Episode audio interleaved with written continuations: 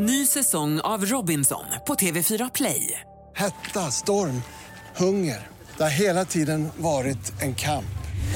Nu är det blod och tårar. Fan händer just nu. Det. är Detta är inte okej. Robinson 2024, nu fucking kör vi! Streama söndag på TV4 Play.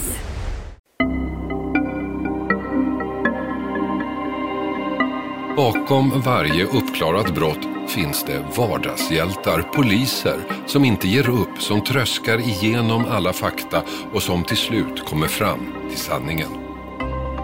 Under alla år som jag gjort Efterlyst har jag träffat hundratals brottsoffer som alla vill ha upprättelse genom att den skyldige ställs till svars.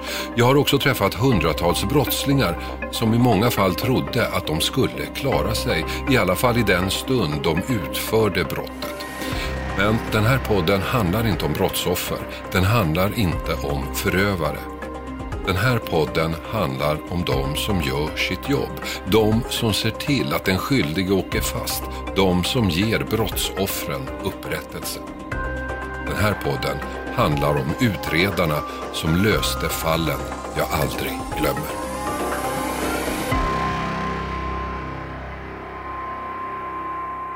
I slutet av 60-talet stod Harry Schein på höjden av sin karriär. Han som flytt undan nazisterna i Österrike och kommit ensam som flykting till Sverige 14 år gammal hade nu uppnått allt han drömt om. Som chef för Filminstitutet som han själv föreslagit, drivit igenom och utvecklat var han en centralfigur i det svenska kulturlivet. Han var ekonomiskt oberoende efter att ha sålt sitt företag som sysslade med vattenrening och var bästa kompis med regissören Ingmar Bergman och statsministern Olof Palme och gift med en av landets internationellt mest kända skådespelerskor, Ingrid Thulin.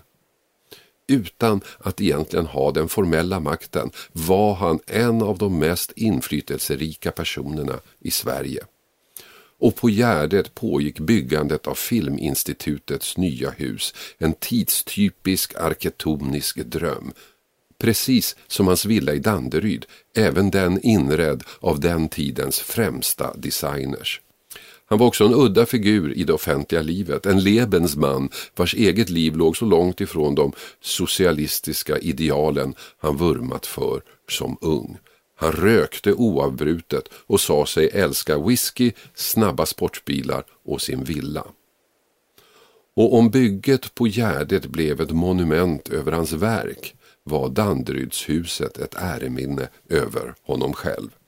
Den ska bli ett stiligt monument över vårt samliv, sa han till sin hustru Ingrid när den inköpta villan byggdes om. Och det blev den. Den blev också hans tillflyktsort när hans karriär tog stopp när Socialdemokraterna förlorade valet 1976. Men när sossarna kom tillbaka till makten 1982 blev den återigen en samlingsplats för den kulturella och politiska eliten. Efter att hans vän och tennispartner Olof Palme mördades blev villan dit Shine åter drog sig tillbaka för att till slut avlida i sviterna efter whisky och cigarettmissbruket 2006. Och där skulle historien om villan kunna ta slut. Men det gjorde den inte. I hans testamente stod att kvinnan han delat sitt liv med de senaste åren skulle ärva honom, pengarna och villan. Men åtta månader efter hans död dyker plötsligt Shines hushållerska upp med ett annat och senare testamente som hon skulle ha hittat fastklistrat under hans köksbord.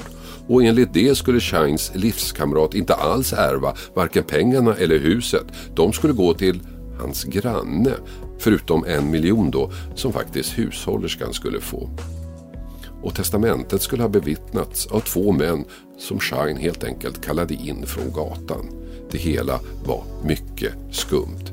Särskilt som nära vänner till Harry Schein, bland andra tidigare statsministern Ingvar Carlsson, kunde vittna om att Schein mot slutet av sitt liv inte var tillräknelig. Och även om han skulle skrivit under det nya testamentet hade han förmodligen blivit lurad. Tvisten tog fyra år, sen fattade hovrätten sitt beslut. Det nya testamentet var inte giltig Shines särbo fick sitt arv. Och där skulle återigen historien om villan kunna ta slut. Men det gjorde den inte nu heller. För villan brann upp. I en brand som visade sig vara anlagd. Då var den såld, typ. Köpare var ett känt läkarpar, känt mest för att hon, doktor Åsa, varit med i dokusåpan Expedition Robinson, som jag faktiskt producerat, fast inte det år hon var med. Och efter det gjorde hon sen karriär som tv-doktor. Tillsammans med sin man Magnus Lundberg hade de ropat in huset för 19 miljoner och betalat handpenning på 1,9. Men innan den fulla betalningen skulle göras brann villan ner den 24 februari 2014. En väktare såg lågor slå ut genom fönstren på huset och larmade brandkåren som kom till platsen tillsammans med polisen. På huset hade någon också klottrat ordet kapitalistsvin. Och rutinerade brandutredare kunde snabbt konstatera att branden var anlagd. Inte minst framgick det av det faktum att det låg tomma tändvätskeflaskor runt om på tomten. Där hittades också en svart pulka som kom att få betydelse senare. En utredning om mordbrand inleddes. Och den utredningen gick rätt snabbt. En av de första åtgärderna var att kolla butiker i närheten och sen i en allt större cirkel om någon köpt stora mängder tändvätska vid tiden för branden. Det blev snabbt träff. På Biltema i Värmdö visade kvittokopior att det sålts nio flaskor tändvätska till en person bara ett par dagar före branden. Tyvärr hade den här personen betalat kontant så det fanns inget kontokortsutdrag med namn på köparen. Men det fanns en övervakningsfilm och på den syntes väldigt tydligt vem som gjort köpet. Poliserna kände omedelbart igen honom. Det var Magnus Lundberg, han som just köpt huset. Så den 6 mars anhölls han mindre än två veckor efter branden han nekade. Men tingsrätten beslutade ändå att häkta honom tre dagar senare den 9 mars. Och två dagar efter det bekräftade Åsa Wilbäck för pressen att det var hennes sambo som gripits. Häktningen gav polisen tid på sig att fullfölja sin utredning och man gjorde fynd efter fynd som alla pekade åt samma håll, åt Magnus Lundberg. Inte bara hade han köpt tändvätskan på Biltema varav inga flaskor hittades hemma hos honom men desto fler vid Scheinvillan. Han hade också köpt en svart pulka av samma sort som fanns vid det brända huset. Polisens teori var att han använt den för att forsla flaskorna med tändvätska från bilen till huset. Polisen lyckades också återskapa färdinformationen från GPSen i Lundbergs bil och den visade att bilen varit vid brottsplatsen vid tillfället när branden anlades. Och enligt polisens teori hade också den som brände ner villan haft tillgång till husets nyckel. Något som Lundberg egentligen inte skulle ha. Men det visade sig att han fick låna nyckeln en dag och samma dag var han hos en nyckelkopierare. Och som om detta inte räckte. Den färg som använts för att skriva ordet kapitalistsvin på huset visade sig vara av samma typ som Lundberg köpt och fortfarande hade hemma hos sig. Polisens utredning gav också ett tänkbart motiv. Bara några dagar före branden hade Lundberg fått nej från kommunen att bygga om villan och ändra tomten. Något som kraftigt reducerade en eventuell vinst vid försäljning. Om detta verkligen var motivet fick polisen aldrig veta. För Lundberg nekade konsekvent till alla anklagelser. Tändvätskan hade han köpt för att bränna sly hemma. Bilen måste någon ha lånat utan hans vetskap. Pulkan var inte den som hittades utanför villan. Även om man inte kunde redogöra var den som han köpt i så fall fanns. Och nyckeln som kopierades var inte den som gick till huset. Tingsrätten trodde honom inte utan dömde honom till fyra års fängelse för grov mordbrand. Hovrätten sänkte sen straffet på hösten till tre år. Inte för att man ansåg honom oskyldig. Nej, det var han som tände på, det slog man fast. Men branden var inte att bedöma som grov, ansåg hovrätten eftersom spridningsrisken ändå var rätt liten. Och i december samma år bjöds den då hjälpligt reparerade villan till försäljning igen.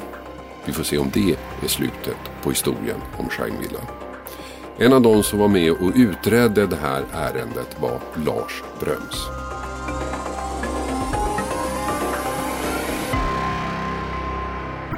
Berätta, hur kom du in i det här fallet?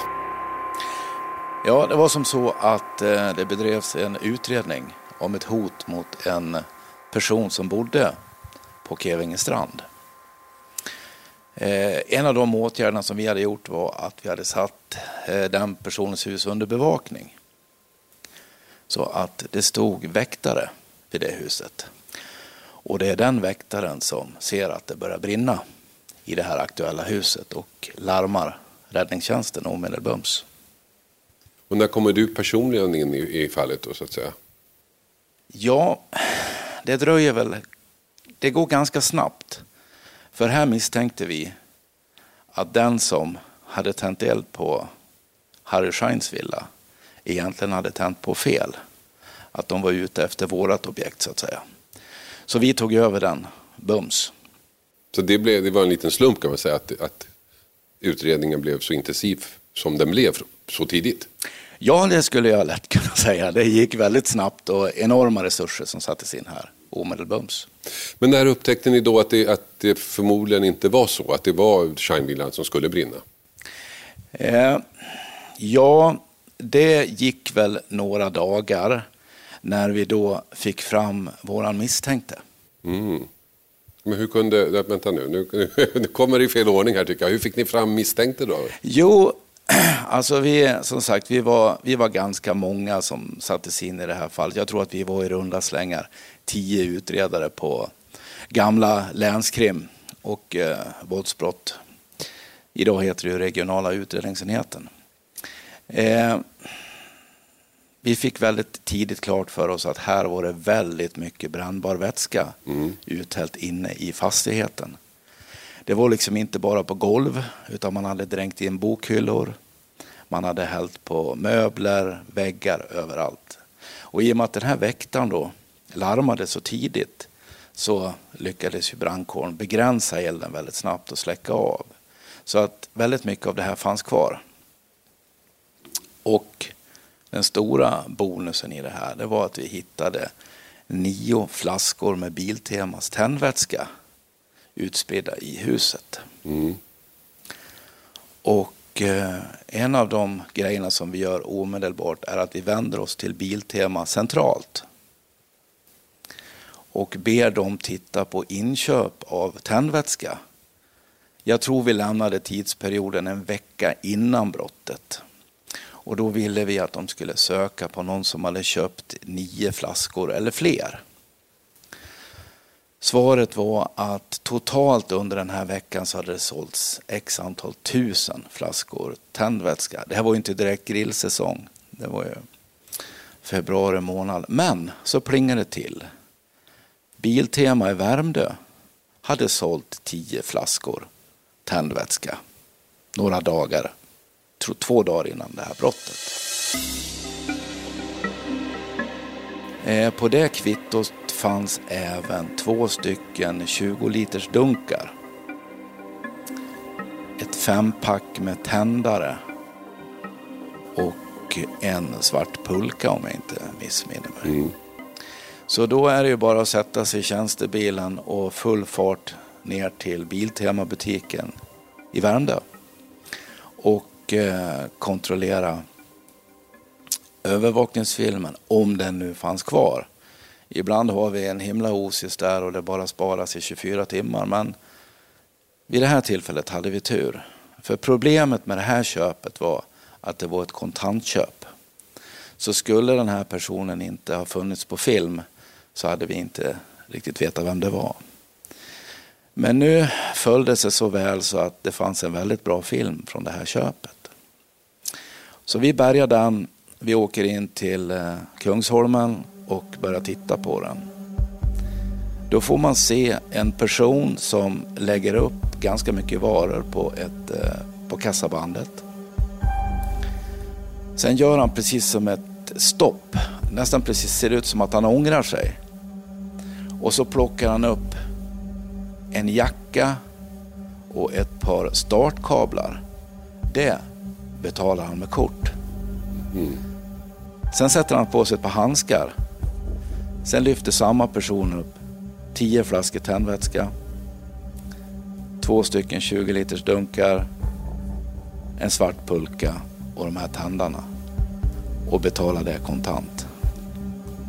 Bingo. Men när ni ser den här personen då, vet ni då vem det är?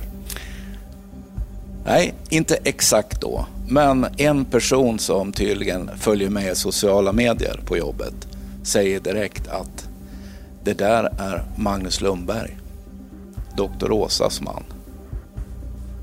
Och då, då small det ju till liksom överallt hos de flesta i utredningsgruppen. Och vi visste ju då att Magnus hade erlagt en eh, handpenning på att få köpa Harry Scheins villa. Han hade lagt 1,9 miljoner av den här köpesumman på, på 19 miljoner. Mm.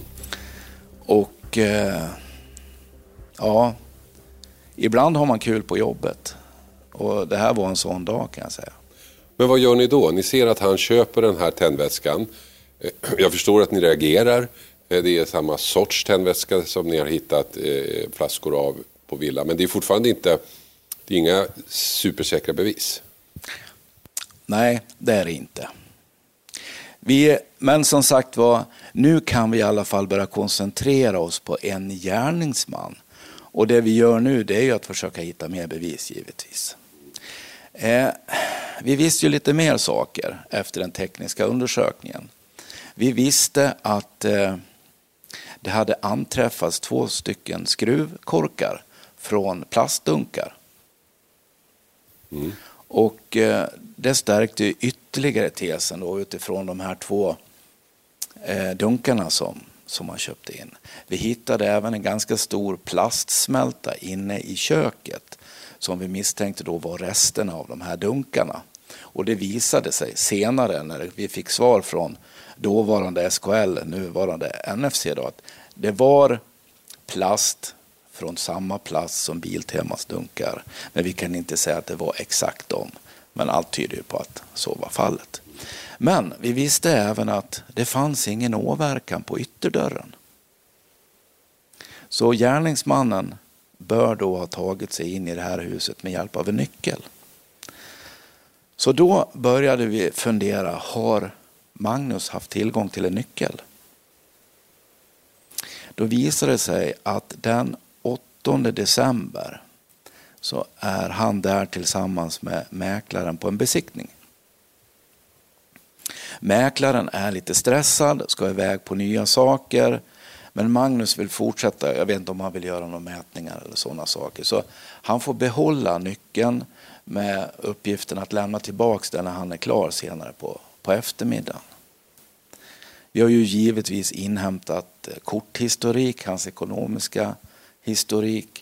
Och där finner vi att eh, samma dag på eftermiddagen så har han åkt till Mörby centrum och där tillverkat två stycken nycklar. Eh, vi, är, vi är, var väl helt säkra på att han åker dit och gör två kopior till eh, Kevinge strand. Men i förhör så nekar han ju bestämt att det är nycklar som han har gjort i sin egen bostad på Värmdö. Men är det det då när ni ser de här att, att han har varit hos en nyckelkopierare, är det då ni beslutar ta in honom? Det, jag kan inte säga exakt när, eh, men eh, vi kan väl säga att eh, det var inte många dagar efter. Men vi plockade in honom ganska tidigt. Ja, för att han häktades ju mm, ja, inom två veckor. Ja, det gick, så det går ju rätt fort. Det gick väldigt, väldigt fort, mm. som sagt var. Men då blir man ju lite nyfiken på vad säger han då? då? När han, eh, han har ju köpt massa ja, tändvätska. Innan, innan, varit... innan, vi kommer dit, innan vi kommer dit så måste jag berätta en annan sak också som är, tycker jag, kanske det, det, det roligaste i, i den här utredningen lite grann. Det är det att vi, eh, vi tar hans bil i beslag. Mm. I den sitter en GPS, eh, en navigator. Och vi ger våra IT-forensiker uppgiften att se om det går att tömma historiken på den här.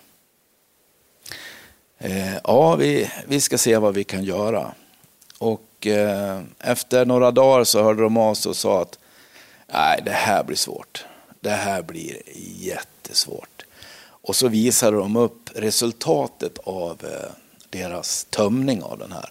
Och om du tänker dig ett garnnystan med en ingång i det här och i den ligger det liksom tusentals positioneringar i en stor boll. Så säger de att nej, det här blir jättesvårt. Jag tror inte vi kommer att lösa det här. Men försök, gå vidare. Ja, vi ska gå, vi ska gå till leverantören för att se om de kan hjälpa oss. Och sen tog det kanske, ja, inom en vecka så ringde de och sa, ni får gärna komma hit. Och då hade allt lagt sig liksom helt mm. rätt och så kunde man följa. Och vi kan bland annat se då på, på brottsdagen. Det, det är väl absolut den bästa eh, som vi kan titta på. Nu ska vi se så jag rekapitulerar mitt mm. minne. Du har lite anteckningar där. Ja, jag har ju det. För som ja. sagt, det är ju några år sedan mm. det här. Eh, som sagt, den mest intressanta observationen i den här tömningen, det är då på brottsdagen. Då kan man se att den här bilen lämnar Lundbergs bostad på Värmdö klockan 01.10 på natten. Och färden går då till Albano eh, utanför Stockholm.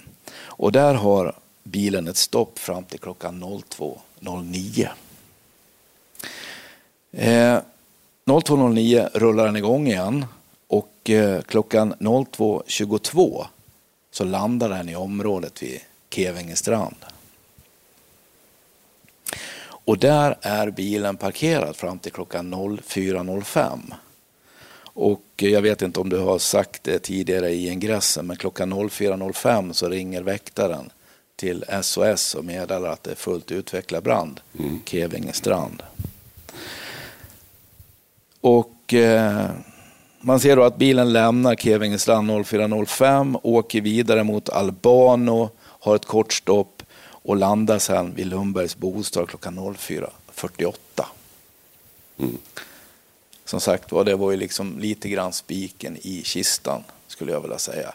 Vi hittade även andra färder ut till eh, Kevingestrand på, på kvällstid. Och om vi då går in lite mer på vad han har sagt i förhör här, det är ju det att eh, han har ett mätinstrument som fungerar mest eh, på mörk tid. Så att han befinner sig där ute på kvällar och nätter och gör de här mätningarna. Och han har även varit och rastat sin hund där ute. Och som sagt var, det är ju en bit ifrån Värmdö till Kevingestrand faktiskt. Man är lite nyfiken på då tändvätskan, eh, eh, nyckeln och nu GPSen här. Hur, hur förklarar man bort det? Ja, vi kan börja med eh, att han, eh, han förnekar ju bestämt i det första förhöret. Och eh, det är ju inte som så, så att vi börjar visa en film. Utan vi vill ju väldigt gärna att eh, de vi hör ska ha en fri berättelse att komma med så att säga. Så han, han förnekar ju bestämt att han har köpt eh, tändvätskan. Men eh, sen får han se en liten film från Biltema på Värmdö och då, då erkänner han att han har köpt tändväskan. Han berättar att han har köpt den här tändvätskan för att elda en stor hög med ris hemma på tomten. På Värmdö? På Värmdö. Inte på Kevingestrand. Eh, han berättar även i det förhöret, för han blir konfronterad med det, att han samma dag som han köper tändvätska med mera så tankar han även upp över 70 liter diesel. Och av de 70 litrarna styvt så fyller han upp de här två 20 liters dunkarna med diesel. Han eh, berättar att han har använt all diesel och all tändvätska i den här rishögen hemma på tomten. Och det ska han ha eldat den 23 februari.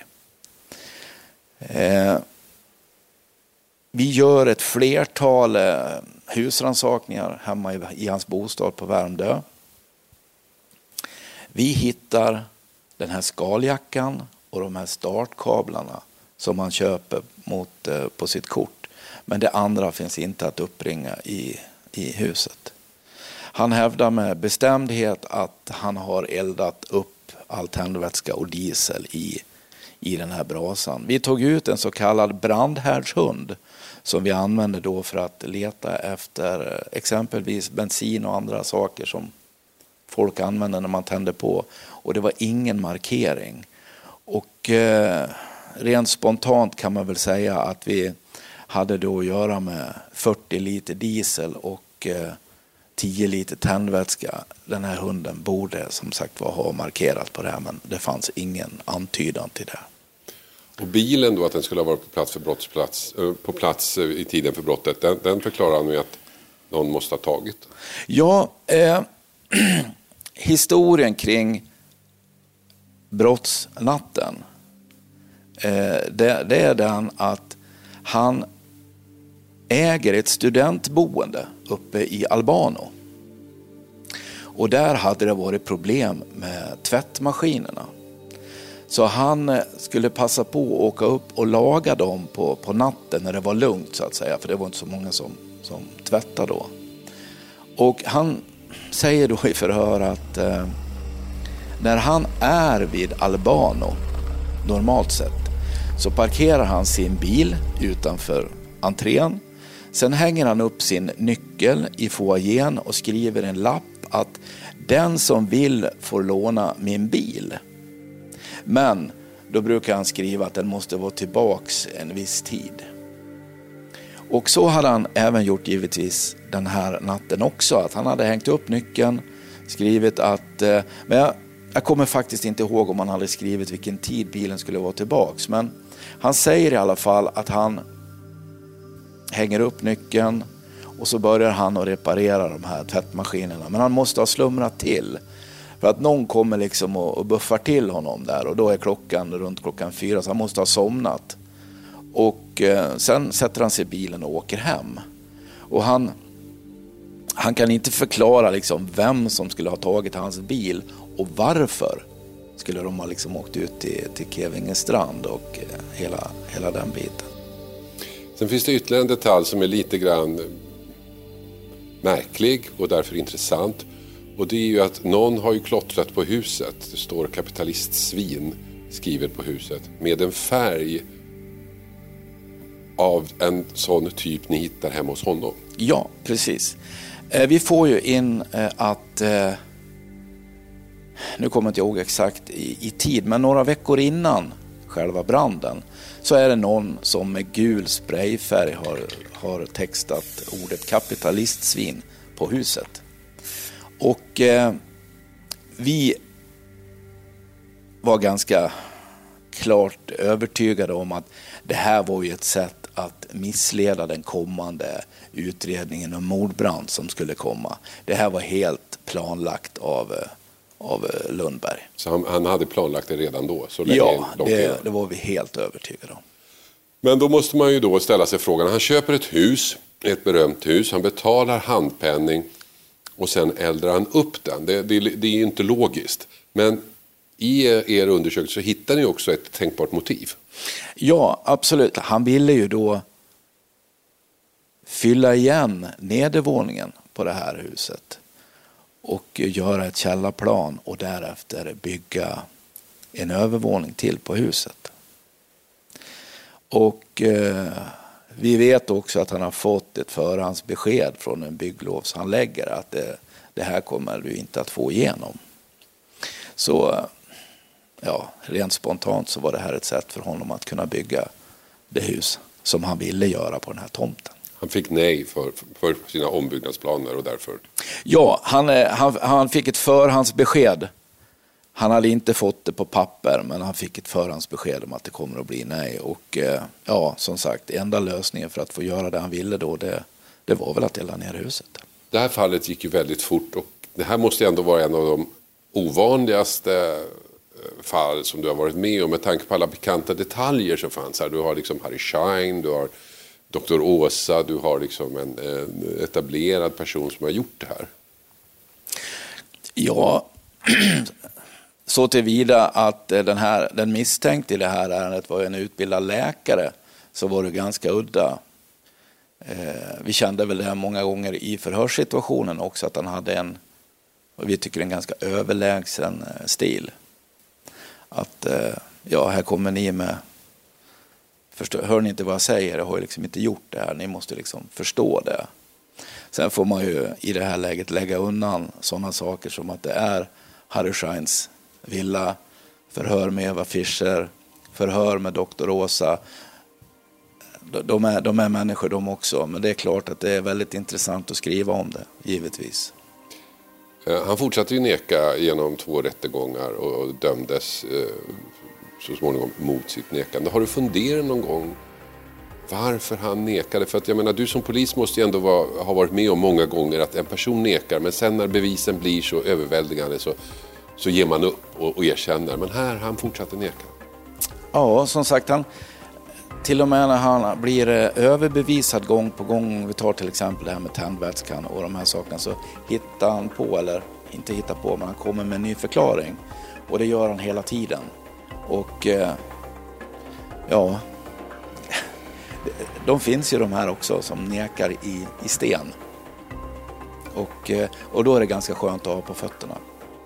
För det rådde ingen tvekan om vad både tingsrätt och hovrätt tyckte i det här. Tack så mycket.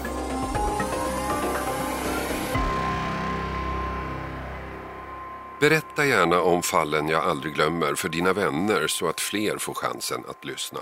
Har du förslag på vilka fall du vill att vi ska ta upp eller bara berätta vad du tycker så mejla till fallen at ilikeradio.se. Och jag har några som jag gör den här podden med som jag vill tacka lite extra. Research Gabriella Lahti, ljudsättning Alexander Martyris och exekutiv producent Mattias Arvidsson. Efterlyst och TV3 Dokumentär ser du varje krimtorsdag på TV3, via Free och via Play. Tills nästa vecka, tack för att du lyssnar. Produceras av I Like Radio. I like radio. Ny säsong av Robinson på TV4 Play. Hetta, storm, hunger. Det har hela tiden varit en kamp. Nu är det blod och tårar. Fan händer just det. det detta är inte okej. Okay. Robinson 2024, nu fucking kör vi. Streama söndag på TV4 Play.